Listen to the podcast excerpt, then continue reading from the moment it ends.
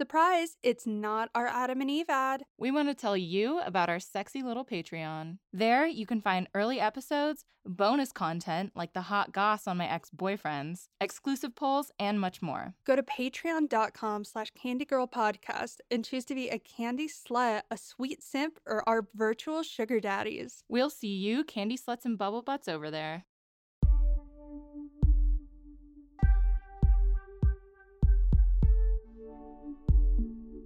Candy Girl Podcast. Fuck me, daddy. Hey, candy sluts and bubble buds. Welcome to another episode of Candy Girl Podcast. I'm one of your hosts, Emily. And I'm Shelby, and today we are talking to Tiffany Duncan. So excited to have you on the show, Tiffany. Um, her and I kind of got into this conversation because I had shared something about um, s- somebody had posted that porn was like the root of all evil, and that if we stopped consuming porn, society would be better.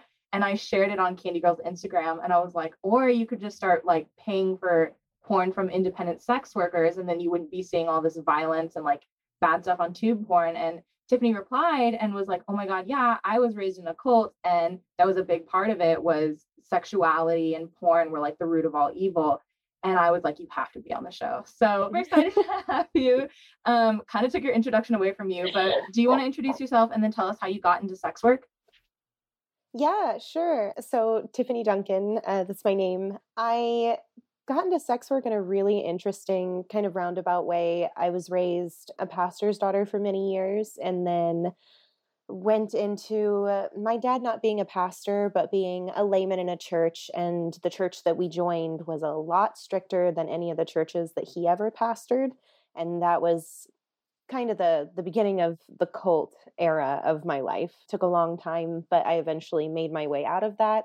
Had a crazy few years. Obviously, when you get out of something that uh, religiously and spiritually suppressive, you kind of go wild for a bit. So I did that for a while, and then um, a job opportunity op- just opened up in Alaska, of all places, and I went ahead and put in my application and got hired and went up there and the job was actually being a tour guide in what used to be a brothel 120 years ago um, so it was built as a bar and a brothel uh, back in 1897 and it started and opened for business in 1898 and was a full brothel full service for two whole years during the height of the gold rush and skagway was where men and women alike would come through, pick up all of their wares, and then eventually make their way into the Yukon and try to find gold. So I ended up for two, three years giving tours on the women of that town and how strong they were, talking about the um, just the struggles that they face daily, uh, whether that be sexually transmitted diseases, syphilis being one of the big ones, uh, whether that was the men that they came across and how they were treated, whether it was the fact that, you know, women were only making maybe $3 a day compared to the $6 a day that they needed in order to live. So it was pretty cool to, you know, learn all this stuff. And I became a little more interested and it just opened up my world a lot. And that year, being a tour guide as well, in that particular world, we also ended up, the ladies started a burlesque show and it was the first one that Skagway had ever seen. And so that was another way that I was able to kind of, you know, let a little bit of sexuality out and have some fun. And just last year, I asked my girlfriend if she would think, you know, it was okay with her if I started an OnlyFans because I had kind of reached out in so many different ways now. I'd done burlesque, I was giving tours in Denver and in Alaska on sex workers and so many little things. And I'd done tons of research. And, you know, my girlfriend obviously was 100% supportive. So I started an OnlyFans. And uh, honestly, it has, it's opened up a ton of new worlds for me and a lot of acceptance. Um, I know you mentioned, you know, porn and sex being like the root of all evil. Um, but I found it to be a completely different thing. I found it to be very freeing for me and just very much allowed me to become the feminine and powerful woman that I am. And I thoroughly enjoy that. But at some point, I'm going to need more details. So, because I would love to like go, are there, are there old, so you can get a brothel tour in Denver? Uh, not quite a brothel tour. It's actually um, advertised as a ghost tour because that's something else. They usually mix in women, ghost, seedy history all together. Um, so the tours that I gave in Denver, they're called ghost tours, and I definitely add in a lot of ghost stories. But because I am who I am, I focus a lot on the sex worker history. And so it just kind of depends on who you get as a tour guide. But there's so much sex worker history in Denver, Colorado that's pretty crazy. And a lot of it is connected directly to the sex worker history in Skagway, Alaska, because a lot of the seedy con men and snake oil salesmen actually went from Denver and made their way to Skagway in order to be shifty with other people. Uh, do you think it has to do because you mentioned the gold rush? Does it have to do with the fact that both of them were mining towns? Definitely. Yeah, that's where that's where the whole thing started and where it came from. Uh, you basically bring out a whole bunch of men in search for gold, and the next thing that follows them is alcohol, and the next thing that follows them is women. And it happens in the same exact order in every single town. So if you have heard of a town that had a gold rush, they also had brothels, and a lot more than you think they had. Idaho had a gold rush. Yes a lot of brothel history in I Idaho. Was, my thought was like San Francisco. Man, there's more brothel history than we ever could have Ooh, uh, maybe I should go back to the motherland. so, yeah, definitely want to talk a little bit about your upbringing and how that shaped your view of sex and how that might have evolved since leaving the cult, do you want to start with? Oh, another thing that I would love to talk to you about, if you're open to it, is I'd love to kind of talk about being a. I'm going to assume that based on the things that you told me, is your partner a sex worker? No, she's not. Okay, so yeah, I I feel like we've been talking about like dating as a sex worker quite a bit, and we've even had a conversation with people like, oh, I would just be confused of how a sex worker could date a nonsense because experiences are so different. Whereas I've heard it like flipped the other way, where it's like, I couldn't imagine it any other way. So I'd love to like talk about that with you if you're open. Some people we have on the show they don't want to talk about their partners, and we totally respect that. Totally. Yeah, I don't think she would mind if I talked a little bit about how much she helps me and like her role in all of it is. So Okay. Yeah, she's shaking her head. Yeah, We're those good. are all those are all the like conversation points that I would love to hit, but I think it's easiest for you if we start with the question. Yeah, okay. So you said that you grew up in a very um conservative, I guess, religion and then it just got mm-hmm. more conservative. You you switched churches. Those developmental years when you're first learning about sex, was that like for you? Well, there wasn't any learning. Um there was no, you know, we weren't, I was not allowed to attend sex ed classes. I went to a lot of different schools growing up. I did homeschooling. I went to an Amish school. I went to Christian schools. I went to public schools. I went to private schools. I went, you name it, I went to something. Um, I think from kindergarten through senior year, I went to 15 different schools and was homeschooled six different times. So, um, you know, there was a lot of jumping around. But throughout all of that, if I went to a public school or there was a sex education class, my siblings and I, or anyone that attended our church, we were ripped out of it so fast. We didn't really have any time to think. So, I mean, my first time hearing what a BJ was was when I was on the bus in ninth grade, and my sibling, who was 10 years younger than me, said something about a BJ.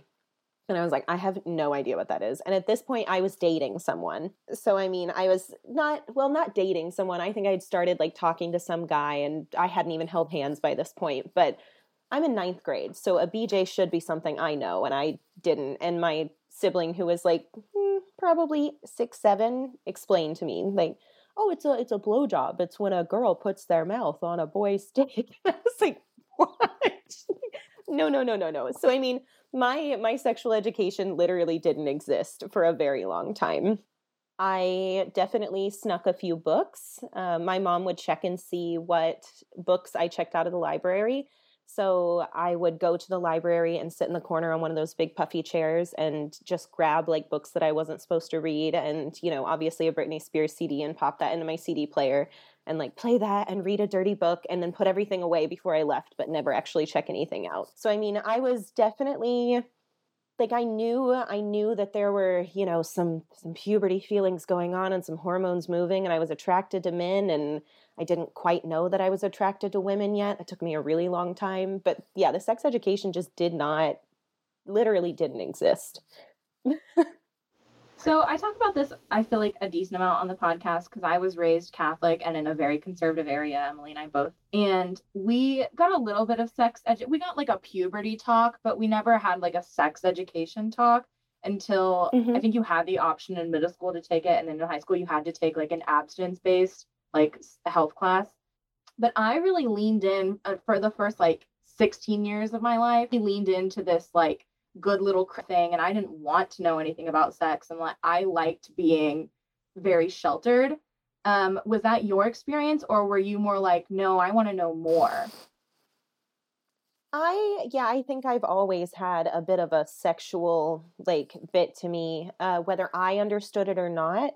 Um, I've had quite a few. I, I don't know. It's it's very strange. Uh, I had after I graduated high school, one of my teachers apparently had come to my mom and told her while I was in high school that I was one of the most seductive human beings they had ever been around in their life, which was very strange for me to hear later because I was in jean skirts to my ankles and, you know, men's like t shirts. There wasn't allowed to be any pull. Nothing was like two fingers below where my, you know, my throat is. I was like, there's nothing about me that's seductive. I've never even held a man's hand. I've never kissed anyone. And, you know, that was by my junior year. They, and so there was never, I don't know what it is about me specifically, but my entire life I've been told that I'm a very seductive human being. And I do lean into that now, that's for sure. But yeah, I think I always did I definitely think that there was a bit of me that wanted wanted a little more. I was I've always been good at flirting. I am I'm witty and fast and that's fun for me. So I think witty quick banter has been considered you know my my super flirty thing for a long time. Um, so yeah, I think I definitely wanted to know more. I I wanted to growing up. I just wanted to know more about everything. Um, I think for me, the part of religion that was really upsetting wasn't the sex part until I was much older. Um, for me, it was, uh, you know, if if God is love and if He's supposed to love everyone, why don't we love homosexuals? It's like I don't I don't understand that. Like if we're supposed to be spreading you know this big thing of love and helping like why don't we help homeless people? Why you know i was i was always just very confused about so many things about what religion's supposed to be and what we were actually practicing. So sex was kind of the last thing on my mind. So i don't think that that came till much later but That's interesting. So okay, so I'm trying to think of how to word this. Um so I had a very finally started being sexual, um, accepting. I mean, this I I started being sexual with my partners like at age like 14 because they wanted it and I didn't know how to establish boundaries. So I was like, okay. And there was a lot of like, oh, God hates me now. And, you know, I'm going to go to hell because I let this boy touch me. However, you know, um, and like now I'm an atheist, so I don't really care. But at the time it was, it was really hard for me. Is that something that you ever had to experience? Yeah. For sure yeah it's very traumatizing um yeah i mean you're you're raised your entire life being told that sex is bad it's bad it's bad it's bad unless it's with your husband and so you're like okay i'm waiting. I'm waiting for my husband. But you don't know who your husband is and you know you're you're going through life having crushes on people and you're raging with hormones and you know i i did. I eventually did get a boyfriend and i was i think i was 18 when we had sex. I was still in high school um, but I was 18 and I had a, a few guilty feelings. But we had, we when we first started dating, I think that we had a lot of good communication. Uh, and so we talked about it. And he was also a Christian. And we discussed the fact that he and I planned on getting married. So to us, it wasn't a big deal. Now, I ended up dating him for almost four years and he ended up being extremely abusive. We ended up being engaged. I broke up with him. And when I broke up with him is when I experienced all of that terrible guilt because I was no longer marrying him. And not only was it hard for me to kind of accept, but my mother my mom my mom has been a very abusive human being throughout my life but one of the you know i so i spent a lot of time uh, looking for her just for her to want to love me and to be there and you know her support and so at a time where i thought you know i'm going to go to my mom and tell her that i'm breaking up with this man who's been abusive she's going to be there for me because she's my mom. Instead she said well you've now ruined yourself for every other relationship you could possibly be in because you had sex with this man. So if you go somewhere else you're no longer you're no longer fit to be someone else's wife. And so that's when that's when i was ruined. When i was like 21 years old i was oh my heart was absolutely broken. I had no idea what to do. Um i definitely just kind of like threw all caution to to the wind and was like well i'm just going to fuck everything that moves. And that's i figured if i was just done you know whatever.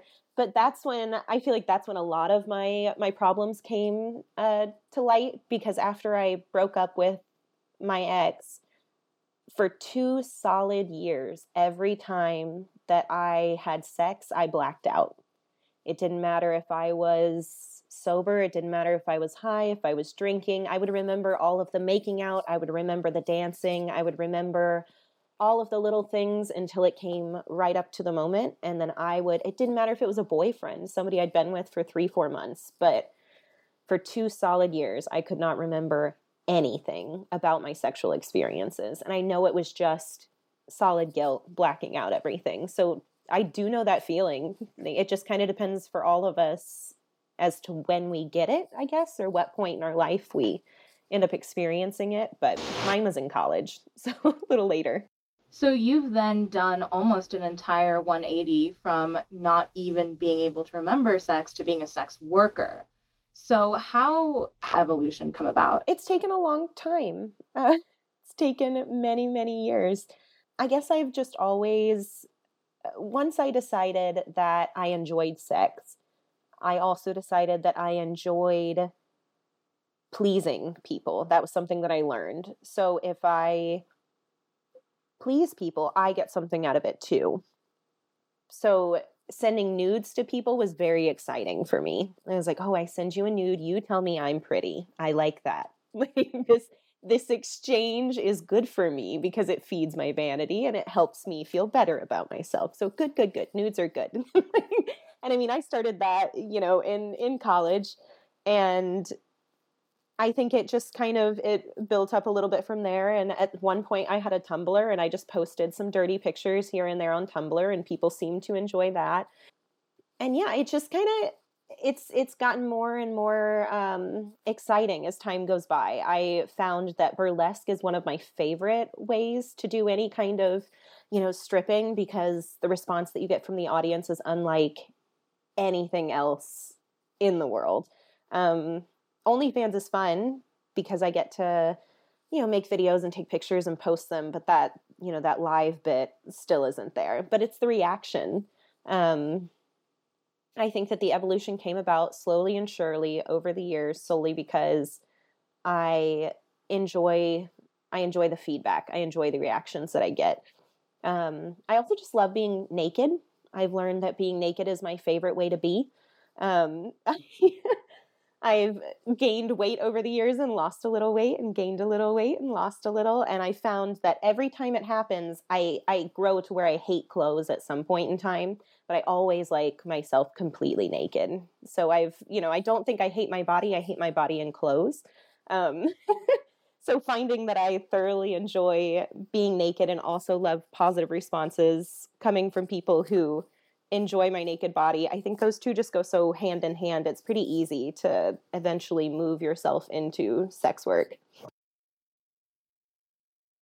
Right. And if you don't mind, I'd love to kind of establish a timeline. So there's a time where sex was, I guess, a rather not traumatizing experience, but clearly something was going on if you weren't able to remember it. So when was the time that you decided to move to Alaska? Did learning about the history of sex work kind of help you process that? Or did you feel that you needed to process it before you got Ooh, yeah before you started like learning all these that's too personal No. you definitely do not have to it's not too personal. I just think there's uh, there's just a there's a loaded bit there. Um, i guess first i know kind of where this falls on the timeline between when you moved to alaska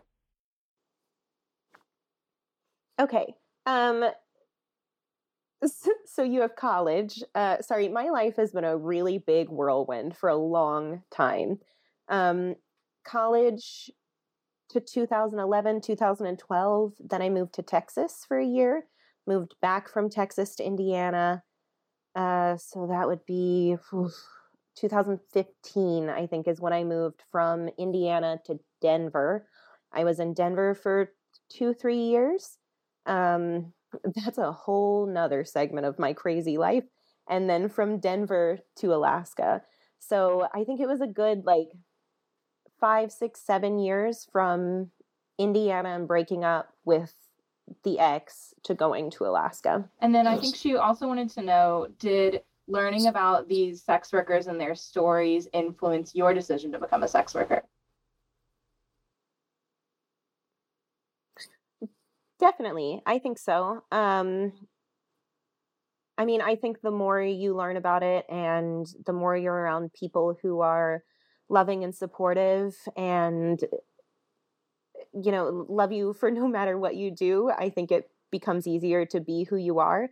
And throughout my life, thank goodness, I have managed to come across so many incredible human beings, especially women when I was young, all I had was guys. I fit in with the boys, I was a tomboy. And now that I have gotten older, I have come across so many incredible, uplifting women. And they really push me to do whatever makes me happy. And it doesn't matter what what it is. Uh, I have quite a few girls that we send nudes back and forth just to build each other up. Like and they're not even sex workers. This is stuff that I've done for years and years and years. We'll send each other super hot Snapchats. And we're like, oh my God, you look so hot. um, so, I mean, I think it's a huge, I definitely think that learning more about the sex workers and our history and what badass women they were had a huge impact on me wanting to become one of them. Um, and then also being surrounded by so many incredible women who love me for exactly who I am and have no judgment whatsoever definitely helps as well. And then I think the other thing you were asking is like was there I guess was there any jealousy or you know upset feelings when I was going through um the part of my life where I was experiencing the blackout and everyone else was out having a good time. Um, that is, I think I was drunk for so much of that time that I really don't know what was happening. Um, there's so much of it that I, you know, I don't, I think I blocked out a lot of what was happening then, to be honest with you. Um, and I've never been somebody who's been super like jealous of what other people have going on. I have so much craziness happening in my own head that I don't think I can really like pay attention too much to other people's like excited things. I'm like, "Oh, you're excited. I'm excited for you." Like, "Yes, that's awesome." and you know, sometimes I had I had some of my own stories and fun things and wild things that I was getting into. So I didn't feel like I was missing out on anything. Um but yeah, I I don't know if I just I think that we all go through so so different of an experience when we are traumatized um that it's it's kind of impossible to compare it to anybody else's experience and what they may have I don't know, I guess what they may have felt at that point just because we're all we all come from so many different backgrounds and Yeah, and I, you know, I what, what our realized it parents after taught I asked and it. what I was we like, taught oh, ourselves as we were growing the up. best Like, way to frame it. I I think there's like it's just a very way that difficult trauma question, I guess, for me the to answer. so interesting to me. I know on the show we've talked to other guests and about how sex work can. We've talked to other guests about how sex work can be a very healing experience, but it tends to more be in the context of client side. But we've never really gotten how sex work can be very healing for the sex worker. Oh, for sure. I uh, may I enlighten on that just a little bit because I have Please, a lot. yeah, please do. yeah, Um, please do. I think I think that's the direction my question to go. Okay. And I so yeah, definitely. Um, I personally have found that I have been helped a lot. But I think the the most interesting one and like the strangest little bit is I have always had a really tiny bladder, and so I find myself peeing all the time. And I told you guys I'm a pretty anxious little ball of a mess, always worried about putting other people out. So when I'm on a road trip, I'm the one who's constantly having to stop the road trip because I have to pee all the time. Um, when I started sex work, there was one particular gentleman who approached me and asked me if I would pee on camera. And I was like, I don't know. I, have, I have never, I have never considered that before. And then he started, you know, he was like, well, you know, I'll pay you. And he did. He paid me a pretty good sum just to pee on camera outside, like nothing weird. And I was like, okay. And then he did it again and again and again. And for me, it became like a very healing thing. It's like, oh, I'm not causing anybody any problems. I'm making money off of this thing that used to make me feel so freaking self conscious. Like now I'm like, yeah, I gotta pee.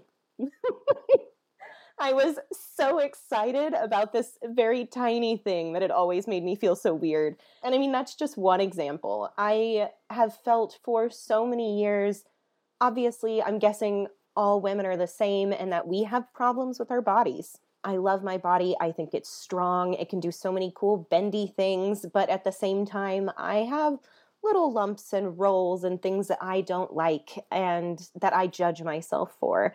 And when I send these photos to my fans on OnlyFans or they pay for things or they, you know, get a custom video, they want unedited stuff. They want me at my absolute realist. They want to see all the jiggles and the shakes. They don't want anything cut out. They want to see my belly rolls and my back rolls and the little, you know, uh, weird ingrown hairs that I get around my vagina. Like that just to me that makes me love myself so much more because I see that I don't have to be perfect for their little minds to be completely blown away. Like that means that means the world to me. So yeah, I feel like my confidence has absolutely gone through the roof. I've had some dresses that I've owned for 3 or 4 years, but I haven't worn them in the last year because I gained a bunch of weight.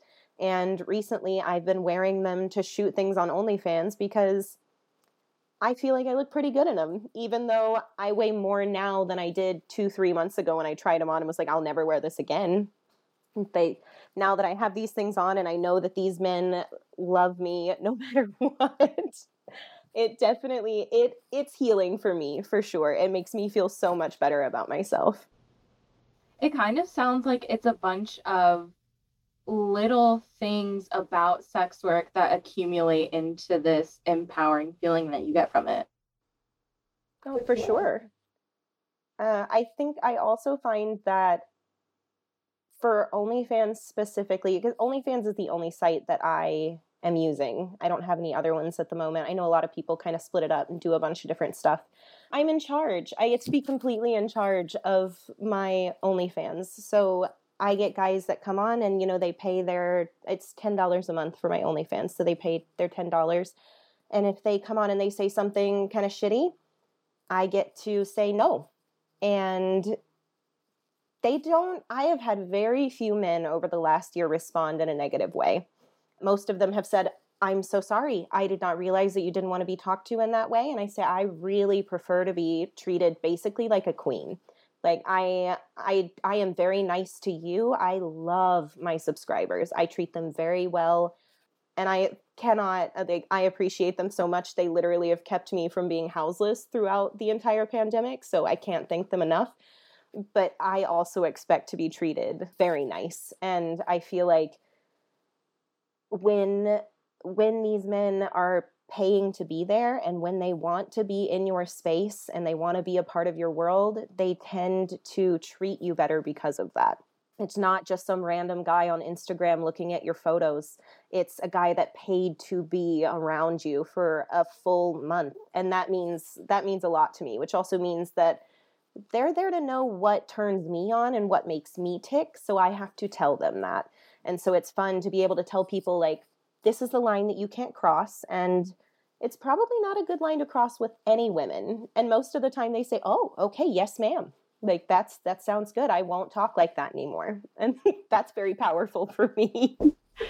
So, let's kind of move into the relationship conversation we brought up earlier about dating a non-sex worker and how that dynamic works because as Emily had mentioned, we've heard some people be like, I don't know how a sex worker could date a non sex worker. I feel like you would live in two different worlds. And then we've heard other people say, no, they're like the most helpful part of my career. So, what's your experience with your girlfriend? Uh, most helpful part of my career. Um, so, a year ago, when I told her that this is something I'd be interested in doing, her first reaction was, Yeah, you'd be great at it. I think you'd make a lot of money and I think it'd be awesome and she instantly i mean even before then she was taking photos for me because i like to be naked outside and i like to take photos of it. So she's been taking little shots of me here and there for a couple of years. Um, but when i mentioned it a year ago not only was she completely on board but she started like looking on YouTube and figuring out new ways to use her camera that she'd never done before. She bought editing programs to help edit my photos. She's learned more about video editing to help edit videos and to help me like expand my reach and do some new things that I've started doing. I'm working on a cooking show. You know, she's just everything that you can imagine, she has put some effort into it and she's there with me. She helps film my videos, she helps take all of my photos. If you have seen a picture of my tits in the last year, um, eight out of 10 times Brittany took them. um, so it's just kind of like, yeah, she's been a huge help to everything that I do. When I don't feel, you know, motivated or excited to do something, Brittany's always next to me telling me, "Yeah, okay, you can you can do this. Like this it's going to be okay. You know, I've oh, you had this idea. What if you what if you did it this way? What if you expanded on it that way? Oh, that's fun." So she's always helping build me up, helping me come up with ideas. Um I yeah, I honestly don't know how I would do this without her. So how has your relationship changed before you got into sex work versus now that you are in sex work? I don't know I don't know. I don't know if it has changed too much. I do think like sometimes it's fun because we'll try something new just sexually because we're thinking, "Oh, like what else could we film? What if we did what if we did this?" And so I think it has like opened a few doors for us like, you know, in the bedroom. It's also I think it's just allowed us to just be more open and communicative period because I have to be on my phone now all the time. Um, you know, my phone is my lifeline to my money. So, marketing, uh, putting my name out there on Instagram, putting my name or my face or my butt on so many different things on Reddit and different places. Um, so, I'm constantly on my phone. So, it's been, I think it's helped us communicate when we need attention. Um, because Brittany will look at me and she'll say, I need attention now. And I know then, like, I need to put down my phone and pay attention to my girlfriend for a while. Um, I do the same thing. You know, if there's been a time where I've been on my phone for a while or she's been doing something with some of the, you know, video editing or whatever she does, I might be like, hey, hey, I want to smoke a joint. I need attention. Like, you know? So I think it's helped us just talk to each other a little bit more and tell each other what we need. But I think it's I think it's helped definitely more than it's hurt us. I don't think that there's any way that OnlyFans has hurt either one of us or our relationship. She may have something different to say, but since we talk constantly, I don't think that's the the case. I will say it's changed it's changed our hikes and our explorations quite a bit because we've always gone and explored things and had fun, but now since I want to be taking photos or like making every trip a photo opportunity, it's been even more fun to kind of try and find secluded spots that we can go and shoot naked photos at. And it's it's fun to like peek and make sure nobody's watching and then you know okay we'll take a few pictures then we're going to go and look for over here and do so i think it's just made it's made our excursions a little more fun. Spice things up, I see. yeah exactly That's interesting. So some people would be like, "Oh, if you're dating a sex worker, the sex worker is cheating. Like there's no way that you can be faithful and selling nudes." Like what would you have to say to somebody who would who would claim that? I would say, well, I think it's I think it's wrong. First of all, um, I don't I don't think it's cheating. I would just say to be completely upfront and honest with your partner about it. Uh, when I started my OnlyFans, I immediately told my girlfriend that I didn't feel comfortable doing it if she didn't have full access to what I was doing. So when I made my account, she knew all of the information. She has it on her phone. Sometimes she sees things before I do because she'll kind of go in and she'll look up stuff and she'll be like, oh my God, did you see somebody subscribe to your OnlyFans? I'm like, oh, that's awesome. Or she'll say, hey, so and so messaged you. Did you see that message? They tipped you. And so, you know, I have like, she's right there side by side with me, looking at everything that I'm doing. So I definitely don't feel like it's cheating. Even if you didn't do that, I still don't think it's cheating. I would say if if there came a point in time where I was putting all of my effort, all of my energy, all of my, you know, my waking hours into OnlyFans and sex work and not working on my relationship, I think at that point in time I'm I would be cheating, not with another person necessarily, but I'm now not giving, you know, my other half what they need in the relationship. But yeah, it's I think cheating is different for everybody. It totally depends on what relationship you're in, and you need to have a serious discussion with your partner if you decide to start an OnlyFans because it's a whole lot harder than you think it is. it's, it's definitely been a whole lot of work, but yeah, I think if you're completely upfront and honest with your partner about everything that you're doing, there should never be a point in time where it's considered cheating. One thing we've learned from this podcast is it's that OnlyFans is a lot harder than you think it is. oh my god, I know. Online sex work is a lot harder than you think it is. Anything where you have to really go out there and like really promote yourself, all the engagement, all the marketing, all the promotional images.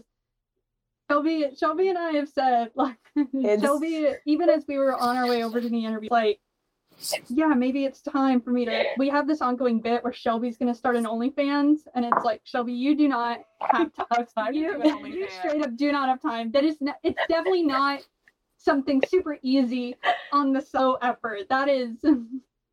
Oh yeah, it's yeah. I mean, I've seen people who do it as an on the side effort, and that's great, and it's they do a good job, and I'm impressed. But I feel like I have this almost has to be a completely full time thing for me because uh, I feel like my depression just doesn't let me do a whole lot more than one or two things at a time. And OnlyFans is a lot of energy. And it, I don't think it's the OnlyFans part of it that's a lot of energy. I love doing what I do on there. I find that the biggest part of the energy is the promotion. It's the constant telling people, like, come look at me, look at me, look at me. Like, that's not something that I enjoy doing. I just like putting things out there and if you look at me that's great. Like cool. I'm posting it because I think I look really hot in this photo. Like but I I would agree um, with you. You guys. mentioned that you struggle with anxiety and I kind of want to know how you manage that in a job where income is kind of based on how many people are subscribing to your OnlyFans and you get a payout, you know, once a month, twice a month, you know, because um, I feel like that would make me super anxious to not know when I'm going to get paid and what the salary is going to be. For sure. I got really lucky during the pandemic because I had somebody who, uh, my girlfriend's family let me stay with them. So I had a home. I've been transient for a really long time and I keep my bills super low. I don't subscribe to things. Um, the amount of money that I have to pay out every month is stupid low compared to what a lot of people's is. I don't have children. I don't have dogs. I don't have cats. You know, so I keep I keep that amount really low. I've been a server my entire life, so my whole life has been based on, you know, God only knows what you're going to make tomorrow night. You know, you make $3.25 an hour in Indiana. And if you make more than that, cool, good for you.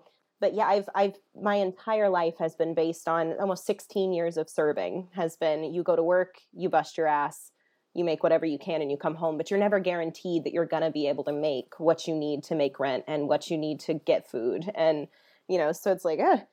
So as far as that, like, yes, I do deal with a lot of anxiety as far as that's concerned. Um, but I've also spent my entire life kind of just hustling for everything. I grew up the oldest of five kids, and I've had a paper route since I was eight years old.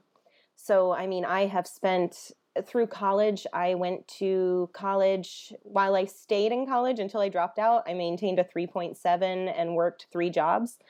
Even while I'm doing OnlyFans, I'm picking up little bits and pieces of things for people. Um, I may go clean somebody's house. I've done high end cleaning in homes for many years. So I may, you know, go and clean somebody's house or do a couple of other things. So I never actually have only one source of income because I think that would make my anxiety absolutely explode. So yeah, I have, you know, maybe a burlesque show on the side, maybe something else. I'm getting ready to start um, a Patreon for a cooking show that I'm trying to do. So, you know, putting some more eggs in more baskets. so do you have any fun ideas for your cooking show? Um, yes, I am attempting to make it a little more PG. So I cuz I have a lot of friends that I think would get in on it if it wasn't, you know, as scandalous as my OnlyFans was. It's basically going to be it's called what's it called? Baked baked at tiffany's. So it'll be like from from a poor person's perspective of how to cook um, i'm not going to be going in i'm not a trained chef i've just been cooking since i was very young and so i'm going to kind of go into things and show people like this is what was in my cabinets these are the things that are going bad this is you know some of the stuff that i have in my fridge and i'm just going to kind of put all this together and make something because i never i never follow recipes. I don't set timers for things. I have no idea how hot the oven is. It's it's which you would think with my anxiety would cause me even more anxiety but for some reason in the kitchen it's all about smells and what things feel like and i i'm not quite sure. So i think it's going to be more of like a this is what we have available and this is what we can make out of it and if you don't have these things these are other fun things that you can substitute just something basic and fun and then i'm going to be smoking in the process but I mean, I'm on board. I'm excited. Oh watch. yeah, I I cook the exact same way. like I know I should follow the recipe, but I don't. I think it's when you grow up in a chaotic household, you kind of like chaos, and so you, you find ways to cause it Yes. for yourself. You do. You also just find ways to cook things that you never thought that you were going to be able to cook because you only have five items and you had those same five items for a week and you need to make a lot of different meals with those five items because you get bored. So you learn really fast how to mix things up and add different spices and make things fun. I want when you come up with this cooking show, I want a link to your Patreon because I need it. totally. Totally. I'm down Emily, do you have any lingering questions? Yeah, actually. So I, one big, I feel like we've totally glazed over burlesque. Oh, and I feel like you have such this rich hit like knowledge of the history of sex work that it would be a shame to not talk about burlesque because from what I've heard is one other burlesque dancer. Shout out Nyla. Nihilistic. Yeah. But yeah, she had she had such an in-depth understanding of the history that went into that and she just loved Mhm. talking about it. So i actually listened to that episode and i loved it oh, I love when people listen to was our great. show. That's so nice. I'm like, oh, you shouldn't have, but thank you. Oh, Oh yeah, I did. Yeah, Oh, and we talked to the oldest profession podcast this morning, and so I would love to talk a little bit more about the oldest profession. You know, if there's any like fun facts that you have memorized or like specific stories, we would love to hear those. I have so many. So- uh, as far as like specific stories and facts, they definitely differ from city to city. Like we mentioned, there uh, there's a very rich history in San Francisco, in Seattle, in Portland, in Denver, in you know all over Alaska. So I guess one of the one of the big ones that sticks out to me is something that it's it's a little rough to hear, but I think it's something that everybody should hear at least once in their lives. Um, when back in 1897, when the women were, you know, sex workers up in Skagway, there were very few forms of contraceptives. There were a couple of things that they could use. Two different kinds of condoms. One was lambskin, which is very effective but extremely expensive and hard to get a hold of. If the girls had have gotten a hold of one lambskin condom, they would have washed it out and used it over and over and over again until it fell apart. The other kind of condom that they could have gotten a hold of, and they were advertised as perfectly safe and being shipped by the boxfuls from France, were silk condoms. So they do absolutely nothing, totally porous, and they do not protect you against anything whatsoever. Yet they were being used constantly and told that they were safe. The girls were also told that in order to protect them from diseases and protect them from getting pregnant, they could use laudanum. Laudanum is opiates mixed with red wine. Um, it does not protect you from STDs. It will turn you sterile and it will turn you into a drug addict. So, uh, the last thing that they used for contraceptives there was a antibacterial that was created by a German doctor and it was sold to the Americas as a yeah it was it was a contraceptive perfectly perfectly safe for women to use it was lysol so at that point in time it was still 99.9% disinfectant the girls were supposed to douche with it it would burn their insides to charcoal and turn them sterile instantly so just knowing some of the things that these women had to go through, and they were going to try all of it. They tried absolutely everything because if they got syphilis, there was no cure. There was nobody to help them. There were no doctors. The girls were either killed instantly or they were given a mark across their cheek that was a letter S and it was burned into their cheek. This was a way for everyone to know what dirty thing they had done, and they were now no longer allowed to work anywhere, eat with other people, have jobs. So, I mean, it was a death sentence. And it's, you know, it's a very difficult thing to hear, but I think it's important for us to know like, what these women were going through at that point in time and just how strong they were.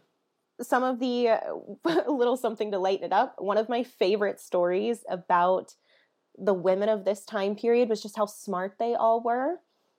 You have the stories of the men who are going for the gold up in the Yukon and they spend years getting to this gold and they have hundreds of thousands of dollars. This is right after the Depression. Everyone is struggling, but you've got a few men up there who have found so much gold that they never they're never going to have any idea what to do with it. But the first place that they end up heading is a brothel or a dance hall.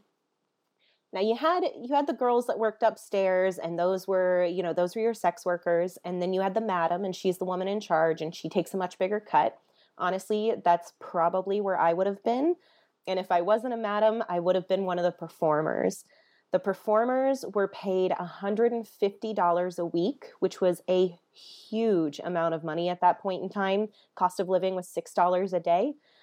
So $150 a week was massive. Now, on top of that, they're also making a 25% commission on every drink that's sold in their presence.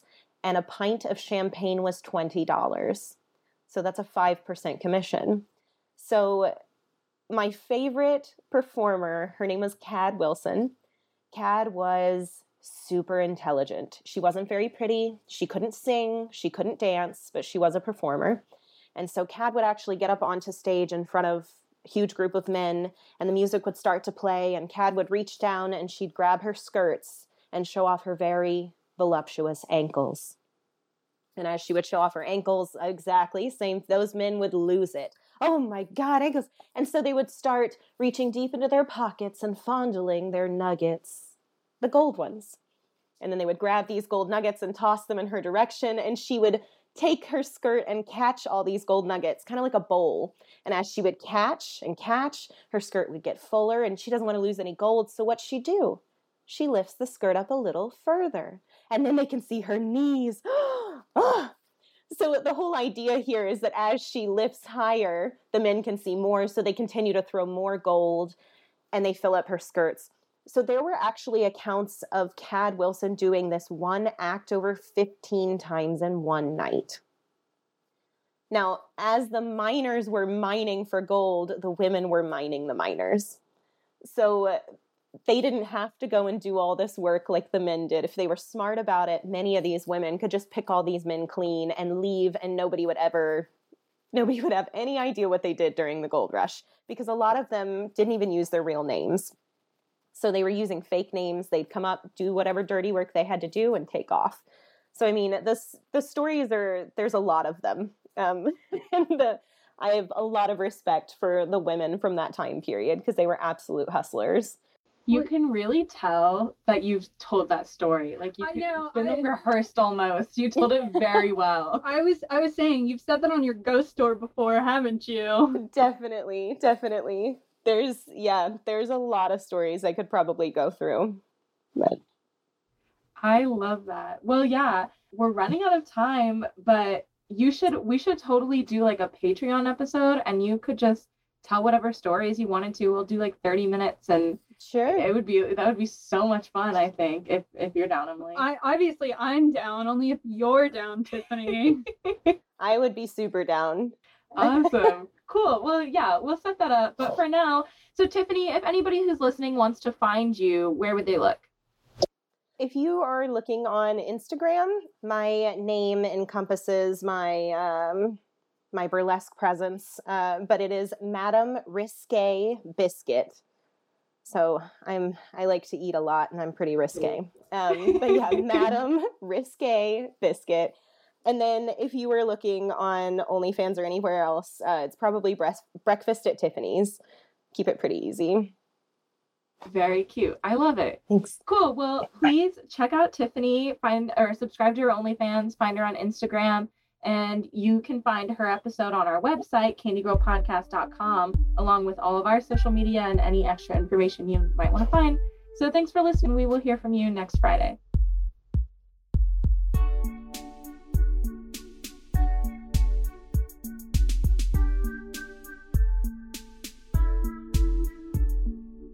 Candy Girl Podcast.